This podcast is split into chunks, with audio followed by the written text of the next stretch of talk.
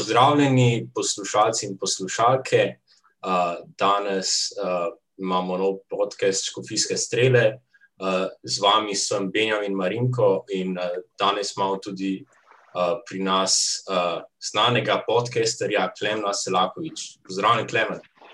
Zdrav, Benjamin, hvala za povabilo. Ok, Klemen. Uh, zdaj pa kot prvo vprašanje. Um, kdo v bistvu je Klemen Selakovič in uh, kakšno je njegovo življenje. Kako, ja, kako je prišlo do tega? Bom na hitro. Ja, kako je prišlo do tega? Moja oči pa mami sta se spoznala. Okay, ne, nisem mislil tako pač. uh, ja, se vem, se vem. Uh, malo se hecam.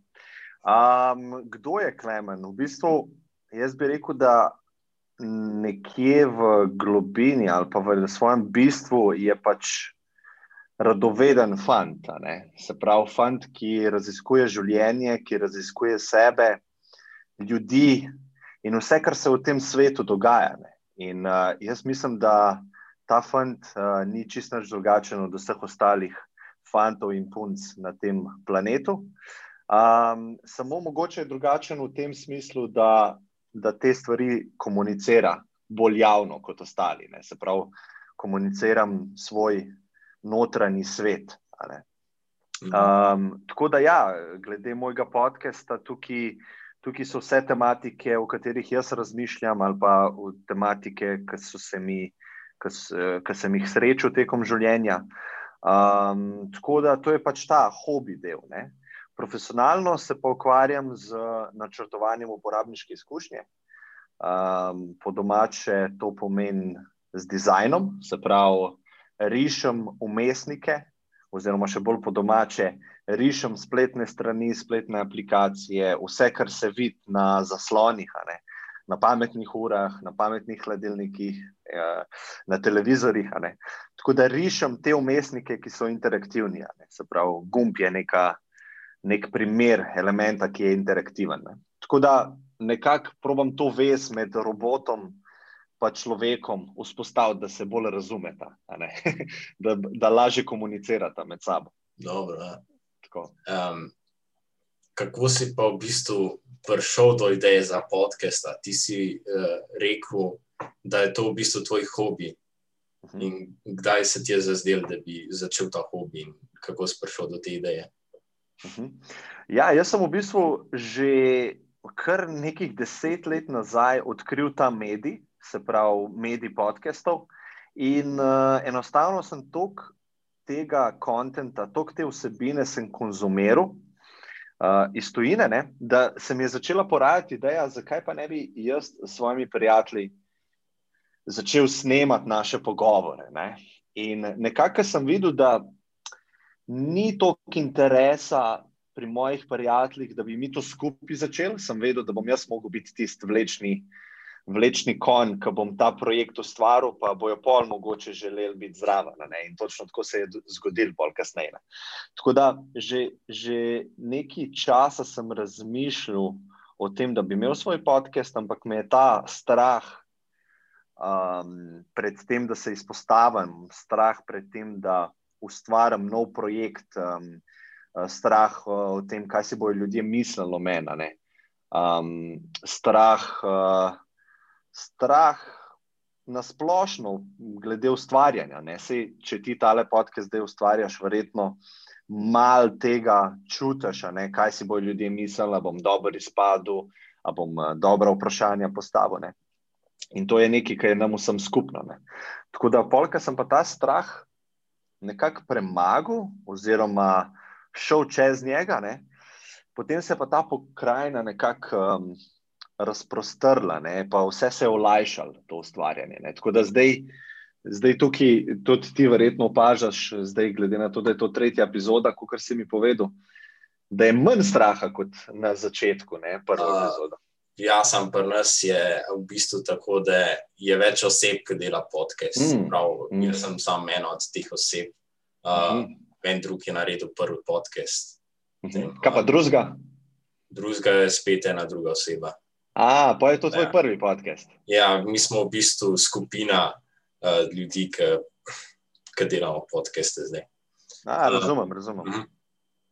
No, sej, še vsem stoji ta point. Ne. Prvo stvar, ki začneš, je najtežji začetek, uh, potem je pa vedno, vedno lažje. Ne.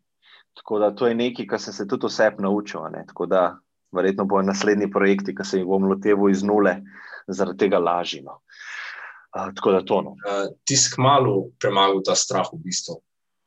Ne, kar dve leti je trajal. Jaz sem uh, se s tem ful ukvarjal, ne bi začel ali ne bi začel, pa sem nehal razmišljati o tem, pa je šest mesecev minil, pa sem spet začel razmišljati, pa je en moj prijatelj začel podcast, Alen Falič, uh, za kolisje, um, so podjetniške teme bile. In pa sem si mislil, ok, zdaj je on to začel, zdaj, zdaj me je prehitil, jaz več ne morem začeti. Spet je bil nek nov izgovor mojega, mojega ega ali pa mojega strahu, zakaj, zakaj bi bilo dobro, da jaz tega ne bi naredil. Ne? Tako da, ja, to so samo zgodbice, ki, jim, ki nam jih naš um uh, konstantno kreira. Uh, se pravi, zakaj ni dobro se izpostaviti, zakaj ni dobro biti kreativen, zakaj je boljš biti na varnem doma in nič ne ustvarjati. Ne? Ampak jaz mislim, da na dolgi rok um, tako življenje, recimo, ki nima ustvarjalnosti, ne, uh, da je zelo težko življenje. No. Tako da boljše na kratki rok sprejemati težke odločitve, pa imeti zaradi tega lažje življenje, kot pa vsak dan sprejemati lahke odločitve, ki pa boš imel težko življenje. Tako da to je en tak uh, moto, po katerem jaz tudi živim. Spravi, treba uh, sprejeti, uh, zbrati pogum, pa sprejeti težke odločitve. Ja, težke. Ponavadi so težke prave odločitve. Mm. Um, ampak, ko jih začneš, v bistvu, mogoče 50% te težine ali pa to, da je težko, zgine. Ker v bistvu je samo v našem umu bil skreiran ta strah, ki v bistvu zares ni v realnosti takšen. Uh, mi smo malo preveč to napihnili. Tako da tako je ponovadi, sem jaz opazil v svojem življenju, glede stvari, ki sem jih delal, ki mi jih je bilo strah. Mhm. Um, v bistvu, o čem se pogovarjate na vašem podkastu, na ideji, uh, kako se ti odločaš za svoje goste in za te teme, ki jih obravnavaš? Um, ja, v bistvu čistko. Uh, stvari, ki me zanimajo uh, ta mesec, o njih berem, o njih poslušam, o njih raziskujem, že tako in tako. Potem pa rečem, ok, fajn bi bilo imeti podcast na to temo in poiščem strokovnjaka uh, v Sloveniji, ki o tem govori ali pa je znan na tem področju. In potem ga pač uh, povabim, mu napišem mail in ponovadi uh, ponovat se skoraj vsi odzovejo. No, tako, nisem imel. Okay, recimo, predsedniku države sem pisal, ne, Borutu Pahorju, takrat so me zavrnili. Drugače pa ni bilo, ni bilo nekih, um, ne, ljudje se ponovadi radi odzovejo uh, na take stvari, ne, ker, ker ni to toliko tega v Sloveniji. Ja, ti si eden od začetnikov, najbrž. Ne, uh, ne nisem. nisem. Uh, so, obstajali, ne, so obstajali slovenski podcasti že nekaj časa. Ampak zdaj, zadnje, ja, zadnje dve leti ali pa zadnjo leto, sploh, uh, ki je bila ta karantena, je pa nek tak res se čuti uh, porast uh, slovenskih ustvarjalcev. Ne? Tako da jaz mislim, da naslednja tri leta bo še to precej, precej rasela. Da, um, ja, svetla prihodnost je za ta medij. No. Mm. Ja, kaj bi pa ti rekel, v bistvu, kaj je prednost podcastov nad drugim medijem? Zakaj je tako uspešen, zdaj pa bo uspešnost še rasla, ali bo to zatonil spet. Ja, podcast, podcast medij ima eno tako. Okay, gre sicer za zvočni zapis, ne, tukaj je drugačen od uh, video, ne, tako da lahko zraven tečeš, likaš, pomivaš posodo, uh, peleš se v službo. Ne, ljudje, uh, se pravi, ene par trendov je. Ne, trend smartfonov, se pravi, smartfone imamo vedno sabo, imamo trend tehnologije v avtu, ki se zelo enostavno poveže na smartphone, tako da lahko podcaste poslušaš v avtu, prej si pač radio ali pa neke CD-je. Eh, se pravi, teh par trendov je ne. Drugo je, uh, tretji trend je, mogoče vedno bolj so ljudje športno udojstvujejo, recimo hodijo v fitness, hodijo laufat, tako da zraven poslušajo audio knjige, podcaste, nekateri še vedno muziko. Uh, zaradi tega se mi zdi prednost. Drugač, glavna prednost je pa to, da, da to bazira na tehnologiji, ki je odprtokodna. Ne? Se pravi, to pomeni, da um, te tehnologije si noben za res ne lasti. Ne? Zato, ker um, YouTube si lasti Google. Ne? In vse, kar se na YouTubu dogaja, je pod domeno Google. Podcasti, ne? podcast pa bazira na tehnologiji, ki se imenuje RSS uh, Feed, to je ena stara tehnologija iz 90-ih, stara internetna tehnologija. In v bistvu ti rabiš samo odjemalca. Ne? Se pravi, ti rabiš podcast aplikacijo ali pa ne vem, ja, ponovadi aplikacija. In v bistvu je tak format, ki se zelo počasi razvija, ampak je pa dostopen iz web browserja, iz aplikacije, iz, iz, iz več različnih mest, ne, ne samo iz YouTube. Tako da to se mi zdi ena full velika prednost, ki jo ljudje doskrat spregledajo. Hmm. Um, zdaj, glede na, na to, da imaš podcast skupaj z, uh, z dvema drugima osebama, z uh mhm. -huh. Andrejem in z Janjem. Eh, mhm. Kdaj si pa njiju, eh, kdaj si njiju spoznal, pa kako si uh, njih v bistvu prepričal, da boste začeli podcast? Um, ja, um, Janja in Andreja sem spoznal v svojih študijskih uh, letih, ker sem študiral na ekonomski fakulteti. Jani je, um, ne vem sicer, kje je on študiral, ampak neki projekti so bili na ekonomski fakulteti in tam smo se spoznali. Uh, Andrej je pa bil skoraj moj sošolc na EFA-ju. Uh, tako da, polk smo malo odrastali ali pa začeli svoje karijere. Ne? Jan je šel bolj v podjetniške sfere, Andrej je šel bolj v korpo uh, svet, ne? se pravi uh, službo. Ne? Jaz sem šel pa bolj v freelancing vode ne? kot, kot samostojni um, podjetnik.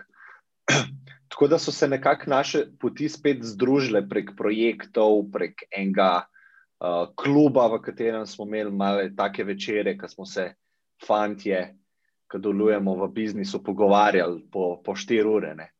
Tako da pa so pa z Janjem začela potovati. On je, on je potoval po svetu, tako kot jaz. In uh, enkrat smo se slišali, on je bil vem, v Južni Ameriki, jaz sem bil v Aziji, smo se slišali na klicu in smo se zmenili da se dobiva na tajskem enkrat. Ne? In potem je pač to prerasel v neko redno druženje in debate. Um, z Andrejem sem pa dosti sodeloval poslovno um, in je bil tudi član tega, tega društva. Ne? Tako da z njima sem se nekako tako po mindsetu najbolj ujel, uh, uh, pa tudi najbolj smo različni med sabo, po eni strani. Ne? Tako da z njima se mi je zdelo, da bi bilo to najbolj zanimivo, da bi mi mal snemali te naše triurne pogovore, pa videli, če bi koga to sploh zanimalo. Ne? Tako da neki ljudi se je najdel, ki jih to zanima. Uh, tako da zaenkrat uh, gre super. Zdaj jaz vidim v ozadju, imaš tam eno sliko, pa to je tvoj študij, najbrž ne. Uh, ja. Kako je prišlo v bistvu do tega študija? Uh, ste ga kupili ali je v stanovanju, ki je. Aha, tukaj jaz živim. Ja. Um, ja, to je moje stanovanje in ta soba je bila narejena za mojo pisarno, zato ker delamo doma že nekaj časa, uh, sploh pa zdaj, ker je ta korona uh, kriza bila. Um, pa sem pa tudi uh, razmišljal, da je zelo pomembno, da imam studio doma, zato da, kot sem prej rekel, da si čim bolj zminimiziram te uh, trenja pri ustvarjanju. Se pravi, bom dal primer. Da ni treba, recimo, um, če se mi zmenimo, da bi podcast snimali, da ne rabim jaz se zdaj nekam voziti, pa upremo postavljati, pa upreme nazaj, pa ločiti. Ja, ful, je, ful je enega dodatnega dela, ki bi mi lahko v bistvu mal, jemal motivacijo za ustvarjanje. Uh, tukaj pa recimo imam mikrofone, imam skoraj, vidiš, ne? Ja, vidim. Mikrofone imam, mikrofone imam skozi zraven, tako da enkrat se je to zgodilo, da sta dva prijatelja prišla do mene na sprehod, pa smo prišli nazaj, pa smo se odločili, da gremo en podcast posneti. In v bistvu vse je pripravljen, in ni tega trenja ne, za ustvarjanje, ni treba veliko se dogovarjati, ni treba veliko organizirati. Ne. In to se mi zdi zelo pomembno pri ustvarjalnem procesu, da si narediš take heke, uh, da ti bo čim lažje ustvarjati. Ne. Da bo tako zelo gladko šlo. Ne. Tako da zato, zato sem studio v bistvu pol oprem, začel opremljati doma. Um, Itek je pa to tudi moja pisarna, tako da ima dva, dve uporabni vrednosti. Dve funkcije. Ja. Ja. Okay, um, mislim, da bi šla zdaj malo na kriptovalute, pa na ekonomijo. Da, okay. uh, kaj si ti misliš o Bitcoinu, pa na splošno o vseh kriptovalutah? Uh mhm. -huh. Ali je to denar prihodnosti, uh, uh -huh. ali imaš tudi ti kaj, ga tudi ti uporabljaš? Um, ja, um, zdaj, kaj si jaz mislim o Bitcoinu? Čist tehnološko, z vidika izuma, se mi zdi to ena najbolj pomembnih, en najbolj pomembnih izumov v zgodovini človeštva. Zdaj, jaz bi ga dal celo ob bok, recimo, parnemu stroju ali pa elektriki ali pa internetu, konc koncev. Um, zdaj, trenutno je to malo čuden slišati, kar rečemo. Ne? Ker nekdo reče, da Bitcoin je tako pomemben, kot je internet. To, to mi ni čisto jasno. Ne? Ampak, da razumeš to izjavo, je malo potrebno razumeti tehnologijo od zadnja. Pač Bitcoin ni podjetje, ni en človek, nima direktorja, nima šefa, nima zaposlenih. In to je prvič v zgodovini če zares pomislimo, da obstaja nekaj, kar živi in nima te hierarhične strukture, nima noben človek, nima moči nad tem. In to je ta blockchain tehnologija od zadaj. Se pravi, vsi smo lastniki tega. In to je malo podobno, prej, ko sem govorila o tem RSS feedu pa YouTubu. Mhm. Zdaj, mm. lahko si mi predstavljamo, da imam jaz YouTube kanal in govorim take kontroverzne, kontroverzne stvari. In Google to vidi in se odloči, a Klemen, te pa ne bomo več pustili med uh, kanala, zdaj smo te benali, zdaj smo te blokali. In to se vedno, vedno v zgodovini zgodi, ko ima nekdo preveč moči, se pravi, ima kontrolo nad tem, da ti daje dovoljenje, kaj lahko rečeš, ali pa v primeru Bitcoina in v primeru denarja, s kom lahko jaz poslujem. Ne? Zdaj, a more nama, mi, nama ki sva, ti, ne vem, če si že polnoleten ali ne. Ja, kmalo bom, ne. čez dva okay, ampak recimo. Recimo, ko boš polnoleten, jaz sem polnoleten, ti si polnoleten, in mi dva se dogovoriva, da ti bom jaz nekaj prodal. Ne? In država lahko uskoči vmes, ali pa banka, pa reče: Ne, Klemen, ti pa ne smeš Benjaminu nakazati ta denar, zato ker Benjamin ima neko zgodovino, ne vem, kar koli. In tukaj, tukaj, a veš, se mi zdi, da Bitcoin glih posega na to svobodo med dvema racionalnima, polnoletnima posameznikama, da se odločita, a bosta izvedla neko transakcijo. Ne? In noben ne more te transakcije ustaviti noben. Ne? In to ljudje si morajo res to predstavljati, da noben ne more ustaviti najne transakcije. Sej, uh, tako da to je zelo. Tukaj je tudi hec. Imáš dve, dve osebi, obe se strinjata, a, a poznaš, a si koga pozabil vprašati. Ne? In pač ja. očitno si držal pozabil vprašati za ene stvari, pri Bitcoinu pa ni tako. Uh, ja. Ja.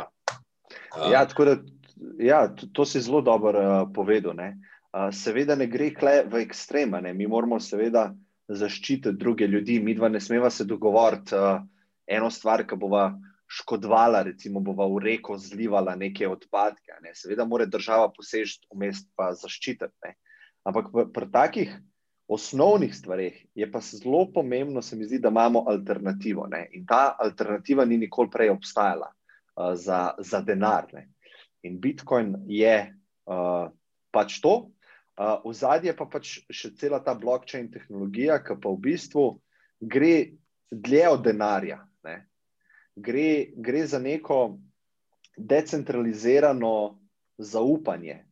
Se pravi, decentralizirano pomeni, um, ponavadi imaš uh, uh, državo ali pa YouTube, ne, in to je centraliziran sistem. Se pravi, v nekem centru se nahaja moč, moč za odločitve, um, moč za cenzuro, moč za karkoli.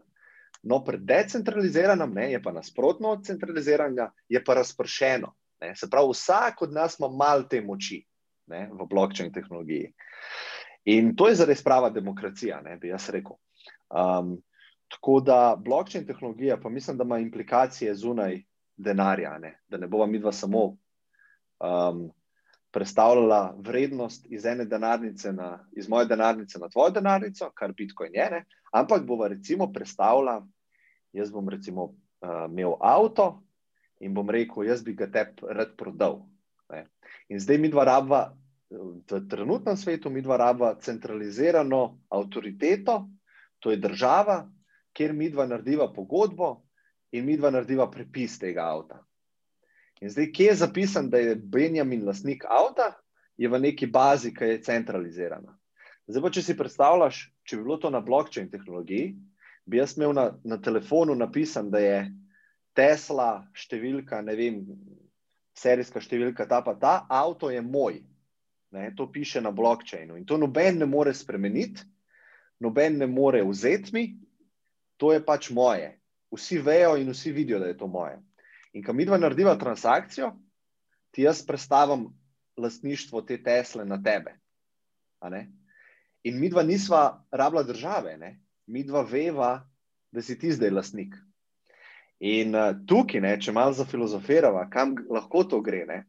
Če si predstavljaš, da bi robot bil lasnik lahko denarnice za Bitcoin in bi lahko roboti med sabo poslovali, ali pa jaz z robotom. Ne? Ja, ker jaz mislim, da to rabiš, uh, ti rabiš decentraliziran sistem za prihodnost, v katero gremo, ker enostavno bo preveč moči. Um, um, uh, preveč moči bo na enem kupu, če ne bomo to razpršili. Recimo Mark Zuckerberg, preveč moči ja. na Facebooku, ne. Google, preveč moči glede umetne inteligence, uh, kitajski, ne vem, ali Baba, ne. se pravi, ali pa Amazon. Vse se zliva v eno točko. Ne. In jaz mislim, da kot civilizacija ne smemo pustiti, da, da imamo preveč moči, uh, ali pa kapitala, ali pa česar koli, zliti ga na eni točki. Uh, to je dobro, da je razpršen uh, za neko fair družbo tudi imaš prednost Bitcoina, tudi, kot sem jaz slišal, da je limitiran na 21 milijonov Bitcoinov, vse skupaj v sistemu, ne more biti več od tega. Se pravi, uh, državni denar se lahko, naprimer, printa. Uh, mislim, da je v zadnjem letu je število dolarjev naraslo za tako 20%, ja, še več. Tako da je Bitcoin, ostaja zmeraj enako. Uh, njihova vrednost pa narašča. To pomeni, da v bistvu ljudje ga res želijo več kot uh, navadnega denarja, ne? kot fiat denarja. Ja, jaz, ja, zdaj lahko se čistko vprašava, kaj denar sploh je. Veš, lahko se vprašava, jaz imam zdaj 100 tisoč evrov v evrih, ne, v bankovcih doma. In centralna banka, Evropska centralna banka, se odloči, da naprinta 20% več uh, dodatnega denarja um, za tega, da spodbudi gospodarstvo. Ne. Zaradi tega, ne, ker denar bazira na redkosti. Ne, denar mora biti redek, ne sme ga biti full, full, full. Tako da zlato je redko, diamanti so redki, zato imajo vrednost. Ne. Redkost je glavna lasnost. In zdaj, če imam jaz evre, kot sem rekel, nekdo mi pa dodaja zalogo, se pravi, zmanjšuje redkost tega denarja, meni v bistvu mal pa mal krade tega denarja. Ne? Zato, ker je moj denar manj vreden, ker ga je več vsega denarja. Ne? In tukaj si zelo dobro povedal, da Bitcoin ima pa to lastnost, ki je sprogramirana, da nikoli več ne bo, da ne bo več kot 21 milijonov Bitcoinov, nikoli. In to zelo malo dobrin na svetu obstaja, ki imajo fiksno vredno, uh, fi, fiksno količino. Ker, a veš, lahko bi tudi rekel, ja, ampak zlato ima fiksno količino. Ja, zlato ima fiksno količino, kot ga mi imamo, lahko ga na novo namajnamo, ne vemo, koga je v, v zemlji, lahko se ga naslednji let odkrijemo nov rudnik, največji rudnik v zgodovini človeštva, pa bo full več zlata, lahko v kasneje, ne vem. Asteroid pride, pa je gor zlato, pa mi razvijamo tehnologijo za rodarjenje asteroidov. Ne? Se pravi, omejeni smo sicer z količino zlata v vesolju, ne? ampak mi ne vemo, koliko je te količine. Ne? Pri Bitcoinu pa točno, točno vemo, točno vemo, matematično, računsko, da jih, 21, da jih bo 21 milijonov in nič več. In to je neka taka ultimativna redkost. In potem misliš, da cena Bitcoina še, še naprej rasla? Misliš, da bo, naprimer, koliko misliš, da bo dosegla uh, cifro, koliko, koliko tisoč dolarjev, naprimer, bo dosegla uh, vrednost letos? Ja, veš kaj, to je, to je zelo podobno, kot da bi me vprašal, kakšno bo vreme naslednji teden, ali pa kakšno bo vreme čez en mesec, kakšno bo vreme čez en let. Se pravi, za naslednji teden ti lahko povem, mogoče. Ampak, a ne. Dlje, ki gre, dlje, ki časovno pač vprašaš, ne, težje je predvideti vse stvari, ki se bodo spremenile ne, v našem svetu, kakšna tehnologija pride, koronavirus dodaten, nekaj podobnega obsega kot koronavirus. Tako da, zares ne moreš predvideti. Tako da, jaz se načeloma kar ponovadi izogibam tem napovedim, cenovnim, glede Bitcoina. Ampak lahko pa rečem, da se mi zdi, po moji analizi, da smo zelo, zelo zgodni. Um, za primer bom dal tako. No. Um, vrednost vsega zlata na svetu, nad zemljo, izkopanega zlata, je trenutno, mislim, da okoli 10 trilijonov. Ne. Bitcoin je glih pred dvemi tedni, mislim, da ali prejšnji teden, je presegel mejo enega trilijona. Ne? Tako da, če gledamo to, lahko rečemo, ali bo Bitcoin zamenil zlato kot hranilec vrednosti. Ne? To je špe, spet špekulacija, mi dva lahko ugibava. Jaz mislim, da ja, ampak to je pač ugibanje. Če to pomeni, da ja, pomeni, da bo Bitcoin vreden krat deset od tega, kar je zdaj. Ne? Sprav to pomeni 400 tisoč dolarjev, recimo na en Bitcoin. Ne. Zdaj smo šli do zlata, lahko gremo še naprej. Ne. Kje so vse, vse stvari, v katerih ljudje spravljajo denar? Se pravi, denar spravljajo na banki, to se lahko pretopi v Bitcoin. Se pravi, če imaš nekaj, kar ne rabiš porabljati vsak dan, shraniš vrednost, zato ker je bolj shraniti vrednost v nečem drugem kot v navadnem denarju, v fiat denarju zato ker ta zgublja vrednost, kot smo rekli. Mhm. Tako da, če se vse to zlije, potem imaš tukaj pod, uh, rezerve od podjetij. Ne? Apple ima 70 milijard na računu, ki ne ve, kaj bi z njim, Google ima 100 milijard ali 200 milijard. Ne? Če oni dajo 5-10%, tako kot je Tesla dala pred tremi tedni, ne? Tesla. Podjetje, podjetje Tesla je kupil, mislim, da za 1,5 milijarde bitcoinov. To je 8, 8% vseh njihovih um, rezerv takrat bilo.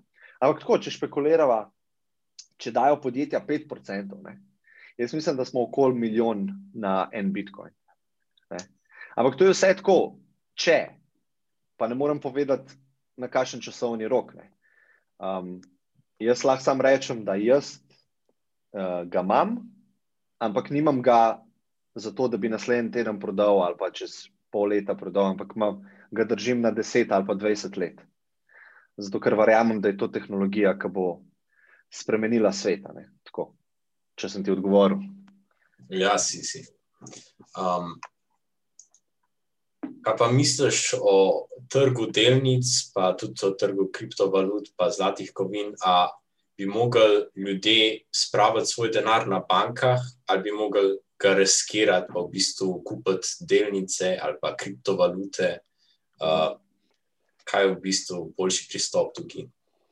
Ja, najboljši pristop, če greva tako čist by the book, ne, knjižno, je, da razpršiš svoje um, investicije. Ne.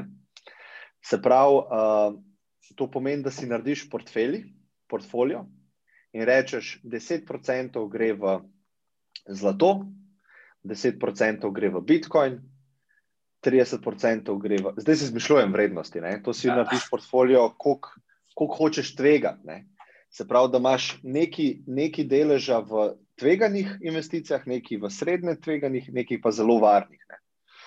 Um, meni osebno se zdi zelo neumno, da bi denar držal na banki, zato ker izgublja vrednost vsako leto. Uh, recimo, inflacija lahko rečemo, da je 2% do 10%, jaz mislim, da je bolj proti 10%.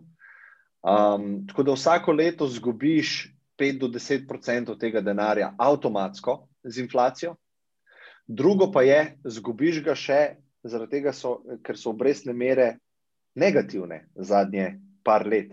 Tako da ti moraš v bistvu od banki plačati, da lahko pri njih denar držiš. Ne? Včasih, pa recimo v principu, bi moglo biti tako, da če ti držiš denar pri njih, ki oni z njim delajo dodaten denar, bi oni tebi mogli plačati neke obresti. Ne? Zdaj se pa v bistvu obrnili, da ljudje plačujejo za to, da držijo denar na banki. Ne? Tako da moj odgovor je, čim manj v denarju, čim več pa v investicije. Zdaj pa, koliko hoče kdo reskirati, je čisto osebna preferenca. -hmm. Se strinjam tudi s tem. Pa recimo, da to je bolj hranilna. Uh, hranilna snov, tako da je uh, v bistvu vzdrži vrednost. Um, kaj pa, a si kaj spremljal narast vrednosti delnic od GameStopa, kar se je zgodilo mhm. zadnji mesec, se pravi, so to zdramo s tem, pa kako so ljudje z Reddita uh, pokupili vse te delnice in tok, uh, je vrednost tako narasla. Uh, ja, ja sem spremljal. Uh, ja, želiš moj komentar? Uh, želim tvoj komentar. Uh, eni pravijo, da so s tem ti uh, mali ljudje v bistvu zmanipulirali trg in da to se ne sme zgoditi. Kaj pa ti misliš o tem? Ali je to prav, ne. da se je zgodilo, ali, ali je pač ni prav? Ja, jaz mislim, definitivno je prav, zato ker igra je pač taka, da je neprevidljiva. Ne? In zdaj te uh, starejši investitorji ali pa institucije. Ne? Uh, zelo mi je bilo smešno, ker je ta direktorica Nezdeka v bistvu takrat drugi dan predlagala, da bi kar zaprl trgovanje zaradi tega, ne? ker prihaja do manipulacije. Ne? Ampak to se mi zdi zelo smešno, zato ker um, takrat, ko igra ni njim po godu, ne? se pravi, takrat, ko se ne igra tako, kot oni želijo, oni v bistvu kričijo: Stop igra. Ne? In jaz mislim, da igra je pač celotna ekonomija, karkoli se zgodi. Ne? Ti moraš, če si investitor, enostavno vse predvideti, pa vse, mislim, vse ukomponirati v svojo oceno tveganja. Ne? In oni tega niso naredili. In to je nov svet, ki se zdaj spremenja, tako kot si rekel. Te mali investitorji včasih niso imeli možnosti kupovati uh, ali pa sodelovati na delniškem trgu v takem obsegu, kot zdaj. Ne? Zdaj imaš pa te aplikacije, kot so Robinhood, v Evropi je recimo Revolut, ne, kjer v bistvu ti zelo enostavno odpreš trading račun, nakažeš gor denar in kupuješ delnice. Ne. In enostavno, kaj se je zgodilo na Redditu, je, da je en gospod, en YouTube kanal, eh, ima eh, ta z, z imenom Deep Fucking eh, Value. Ne, um, Um, je v bistvu začel analizirati delnico GameStopa in je v bistvu po njegovih analizah uh, zaključil, da je delnica podcenjena in da velik, velik teh uh, institucionalnih investitorjev šorta delnico. Ne? Se pravi, to pomeni, da stavijo na to, da bo delnica padla. Ne? Oni so v bistvu stavili na to, da bo GameStop, da bo GameStop bankrotiral, da, da bo šel na nulo. Ne? In niso mogli predvideti tega upora ljudi proti temu, uh, proti tem velikim playerjem. Ne? In so začeli kupovati ta stok, in cena je narasla za vem, 300% ali 1000% ne? v celi tej aferi. Ne? Tako da jaz uh, te stvari podpiram, Um, je pa vedno tako, ne, da bo veliko teh malih investitorjev, ki bazirajo, ki igrajo s čustvi, da bojo enostavno zgubljali denar. Ne. Ampak um, to je pač en sestavni del te igre, mi tega ne moremo. Ja, pa misliš, da investitor rabi nabrati nekaj izkušenj, preden uh, da najprej začne naprimer, z manjšimi vrednosti, pa pol si nabere izkušnje in uh, uh, lahko več stavi v bistvu, da se v bistvu nauči, kako deluje ta trg. Ja, tukaj je v bistvu um, moraš ločiti ljudi v tri kategorije. Ne. Eno so traderi, se pravi, um, danes kupam, jutri prodam, ali pa danes kupam, naslednji teden prodam.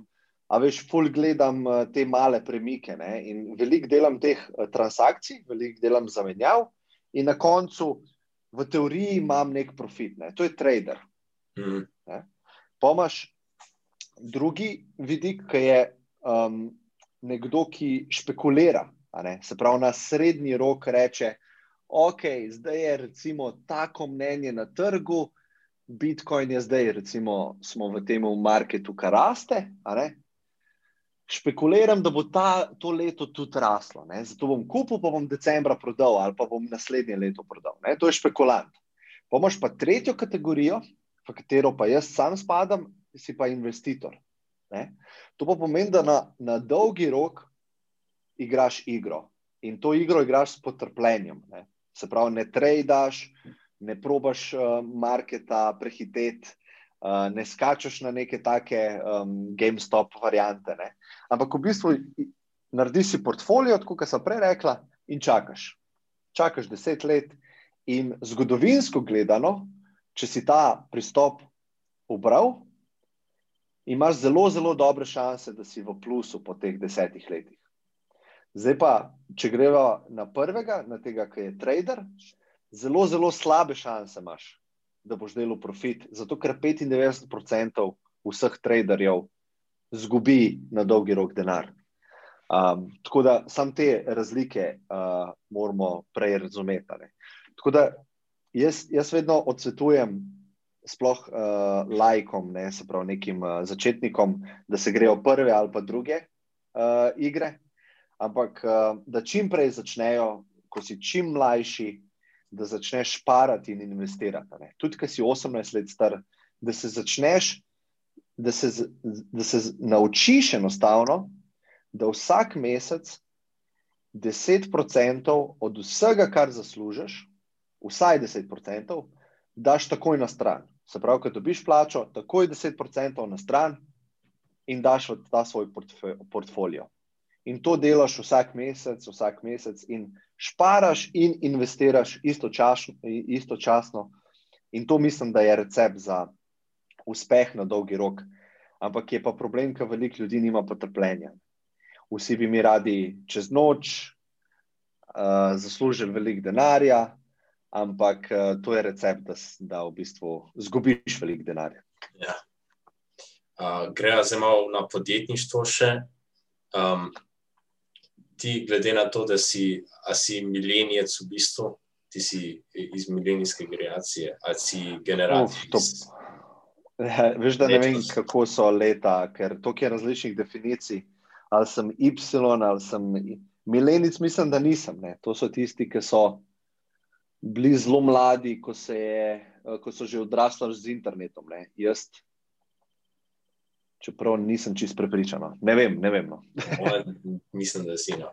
Uh, okay. pač, uh, ljudje v, v tvoji generaciji, mislim, da en, enkrat si govoril, uh, da so zelo tako. Uh, Želijo si doseči podjetja, pa take stvari, pa visok status. Um, pa naprimer, da si dajo milijonarje, pa biljonarje za vzornike, pa grejo po njihovih stopinjah. Um, a ti misliš, da je dejansko to možno, da kot uh, navaden človek lahko postaneš milijonar, a pa biljonar, uh, tako sam s svojim trudom, v bistvu, pa svojo potrpežljivostjo? Um, milijonar, ja milijarder ne. Um, zato, ker je pač igra je statistična. Kolik, recimo, mi dva zdaj sva se rodila tukaj. In koliko je šanse, da mi dva ratava milijarderja, moramo samo pogledati, koliko je milijarderjev na svetu. Ne? In zdaj, če rečemo, mi dva imamo poprečni IQ, poprečno željo po uspehu, vse poprečje, ne? jaz mislim, da je zelo, zelo, zelo malo šans, da postaneš milijarder. Ne? Se pravi, moraš res izstopati uh, po genih, po vzgoji, po želju, po želji. Uh, in pa predvsem po sreči. Ne? Se pravi, moraš imeti enormno količino še sreče zraven, poleg vsega tega. Um, tako da jaz mislim, da milijonar pa lahko postaneš. Um, zdaj, milijonar, definicija je, da si izvreden vsaj milijon. To je, to je pač lahko imaš uh, hišo vredno 200 tisoč, pa pol še neka podjetja, pa, pa si milijonar. Ne? Jaz mislim, da to ni tako težko za nekim um, trdim delom, potrpežljivostjo, pametjo, dobrimi vrednotami, uh, predvsem v tem smislu, da se fokusiraš ne na to, da boš ti uspešen, ampak da boš pomagal ljudem. Ne? In tisti uh, en tak zelo znan rek je, ne vem, kdo ga je rekel. Če hočeš postati milijonar, pomagi milijon ljudem. Zato, ker boš pomagal milijon ljudem, ti bo skoraj zagotovo vsak od teh, recimo v povprečju, dal en evro. Ne? In ti, če se fokusiraš, da pomagaš ljudem, jaz mislim, da uspeh je posledica tega. Ne vedno. Imáš tudi ljudi, ki se fokusirajo samo na denar, pa imajo srečo, pa uspejo. Ampak jaz bi se tam vprašal, koliko so zadovoljni, pa srečni v tem bogatstvu. Ne? ker to je pol malo razlika.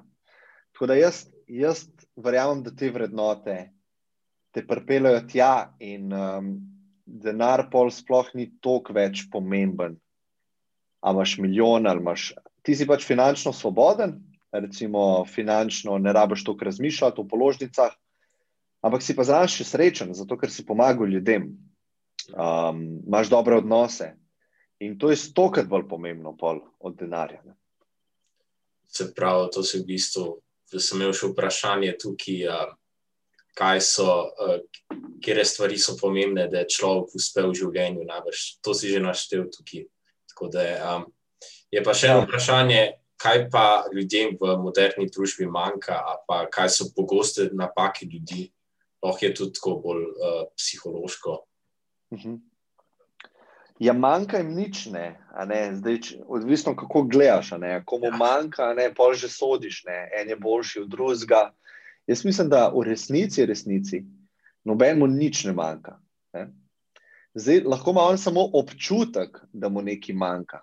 Ne? In tega je veliko v naši družbi. Se pravi, v naši družbi, ki je zadnjih 200 let materialno tako napredovala, tako, tako zelo. Se pravi, vse, kar moraš narediti, je, da greš gledati zgodovino zadnjih tisočih let naše, naše civilizacije, našega projekta. V bistvu vidiš, kako zelo smo mi napredovali materialno. Ne? Mi dva zdaj tole, kar počneva, ne? da sem jaz nekje, pa si ti nekje druge, pa se vidva in slišva, in je to za ston. To je čista čarovnija. Ne? To je čista čarovnija, ki ki si ljudje takrat sploh ne bi mogli zamisliti. Ne. To je neprecenljivo. Ne. In uh, tega imamo preveč. Uh, kliknem uh, uh, na luč, luč se pržge, imam svetlobo. Odprem radiator, mi je toplo. Grem na vece, potegnem vodo, mojih, mojih, um, mojih iztrebkov ni več. Zelo smo si naredili tako, da nam paše vse nam paše, ampak nam, nič nam pa ne paše za res. Nimamo tega občutka, um, koliko sem zadovoljen. Ne? In jaz mislim, da tega v današnjem svetu ni, zato ker smo fokusirani, naš um je fokusiran na stvari, ki jih nimamo, na mestne stvari, ki jih imamo. Imamo pa enormno veliko stvari. In um, tukaj nam manjka mogoče malo hvaležnosti pa prave perspektive, bi jaz to rekel. No? To, kar sem probil opisati. Ne? Da imaš ti perspektivo na realnosti, ne na svojih zgodbah v glavi, česa ti še nimaš. Ignoriraš pa vse stvari, ki jih imaš. Ne? Tako da prava perspektiva mogoče manjka nam vsem. Se strinjam, ja, pač je toliko materialnih dobrin v današnjih časih, pa toliko manj. Ljudje se sploh ne zavedamo tega. V bistvu. um, zdaj pa še eno vprašanje, ki malo bomo končali. V bistvu. um, slišal sem, da si nekaj govoril v, o meditaciji, pa o religioznosti. Lahko več poveš o tem, da se ti s tem, ki ukvarjaš. Ja, v bistvu. Um meditacija kot neko orodje, da prideš do realizacije tega, kar sem pred parimi sekundami govoril, se mi zdi zelo uporabna. Se pravi, če nekdo to posluša, pa je rekel: Ja, jaz sem nezadovoljen, ja, jaz nisem, jaz nisem hvaležen, ja, jaz nimam pravih, prave perspektive na pravih stvareh, da bi živel zadovoljno življenje. Jaz mislim, da imaš na voljo par orodij, s katerimi lahko to spremeniš. Ne? In eno je, eno urodje, kot sem rekel, hvaležnost. Lahko si pišeš zjutraj dnevnik, preden se zbudiš, eh, ko se zbudiš. Za, tri stvari, za katere sem hvaležen. Ne? In um, tudi, če ne čutiš več tega, probi se malo potruditi. Ne? Se pravi, hvaležen si za noge, ki jih imaš, za oči, da lahko vidiš, da nisi slep, za čist zrak, ki ga imamo, za sonce. Ne, lahko, lahko malo po brainstormaš, hitro najdeš stvari okoli sebe, za katere si lahko hvaležen, čeprav ne čutiš. No, to je en tool, drugi tool, zelo pomemben je pa meditacija. Ne. In um, jaz sem to odkril čistko na faksu, ker sem bil tako pod stresom zaradi izpitnega obdobja in sem najdel, oziroma iskal nekaj, kar bi me pomirilo ali pa bi mi dal neko neko olajšanje pred tem stresom. In uh, najdel sem nekaj stvari, ki so bile zelo podobne meditaciji, ne? neko, neko sproščanje vodeno. Ne? Sprav, nekdo te vodi, fokusiri se zdaj na svoje noge, kaj čutiš tam, malo greš po telesu, ne zaprtimi očmi. In v bistvu deluje, da se sprostiš.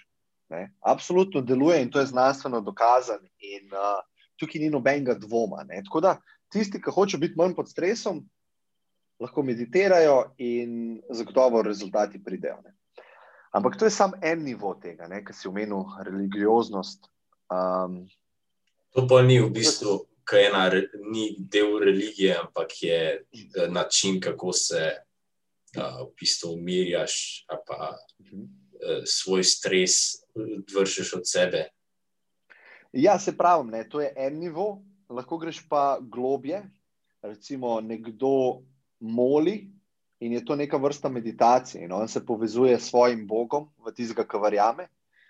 Um, lahko je pa to čist sekularno, se pravi, to pomeni čist ločeno od religije, ne? tako kot smo prej opisali, da se ti sprostiš.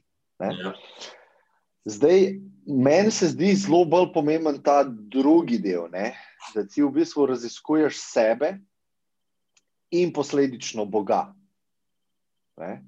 Zato, ker um, vem, sem bil vzgajen v krščanskem duhu, potem sem se mal od tega odmaknil, potem sem mal druge stvari raziskoval, pa sem prišel pol nazaj, pa sem videl, da je to vse mogoče povezano med sabo, ne, da niso različni bogovi, ampak da je v bistvu vse vere, da govorijo o eni stvari.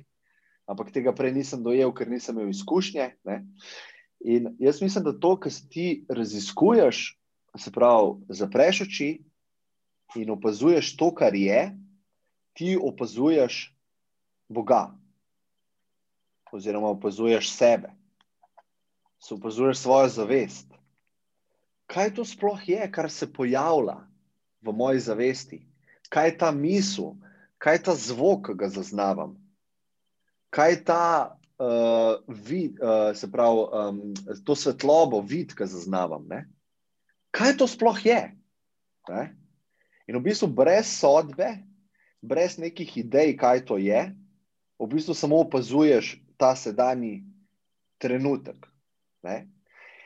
In tam jaz mislim, da lahko priješ do enih spoznanj, osebnih spoznanj, katerih je ne mogoče um, opisati ali pa drugmu sporočiti. Lahko lah v bistvu samo neke približke dajemo, ne? to je kot to, ampak v bistvu ni to. Ne? Tako da to je zelo taka osebna izkušnja, katero more iti vsak, mislim, ne more, ampak lahko gre vsak čez to. Tako da začetek je bil moje meditacije, želel sem se sprostiti, potem sem pa najdel, oziroma uvidel nekaj mnogo globjega, recimo najglobjega, kar si lahko človek predstavlja. Um, da mogoče to, kar jaz mislim, da sem jaz, ta občutek jaza, da sploh zares ne obstaja. Ne? Da je sam nek občutek, iluzija ne? v zavesti. In um, ko pride do tega uvida, jaz mislim, da se človeku lahko vse spremeni v življenju. Ne? Ker potem ni več take ločenosti med mano in tabo. Uh, bolj si lahko lažje moralen, ne? ker nimaš tega močnega jaza ali pa tega ega. Um, jaz želim bogat, jaz želim biti bolj uspešen od drugih, jaz želim to, kar nekdo drug ima. Uh, jaz moram malo golfati. Ne? Vsa nemoralna dejanja izhajajo iz tega, ker je tebe strah ali pa ker ti želiš nekaj. Ne? Mhm. In jaz mislim, da če se to razbije, ne, da tebe ni, oziroma vsaj občutka tega jaza ni, si lahko zelo lažji moralen. In to je v bistvu to, kar vse vere učijo, ne, morale. Oziroma učijo te pravil vesolja. Če boš igral po teh pravilih, te čakajo nebesa. Ampak nebesa so takoj že, ne, ne ko umreš. Nebesa, jaz jaz razumem kot drugačen pogled na uh, to, kar je zdaj. Lahko si v peklu, lahko si v nebesih. Ne? Nekateri ljudje so v peklu, zdaj le, trenutno, ker to trpijo. Nekateri so pa v nebesih. Ne? Tako da jaz ne gledam to kot, uh, kot nekaj, kar pride kasneje. Ne? Tudi pride kasneje, ampak da je že zdaj, ni, ni časa v tem. Tako, no. Sorry za dolg uh, odgovor. se, redela, se bo uh, počasi končala. Uh, bi te sam še zadnje vprašanje vprašal. Uh, mislim, da enkrat uh, na enem podkastu sem te slišal, uh, ki si ti, a pa nekdo drug je rekel, da nima toliko. Uh, da, da ne biti dobre prihodnosti v naši generaciji, se pravi, bolj uh, mlajši zdaj ki smo mi dijaki. Pa da ti povej en svoj nasvet za to no, uh, novejšo generacijo, se pravi, te, ki so zdaj dijaki, uh, pa mhm. študenti. Recimo. Mhm. Ja, uh, na svet je zelo kočljivo dajati, zato ker uh, vsak ima svojo pot in je lahko neki.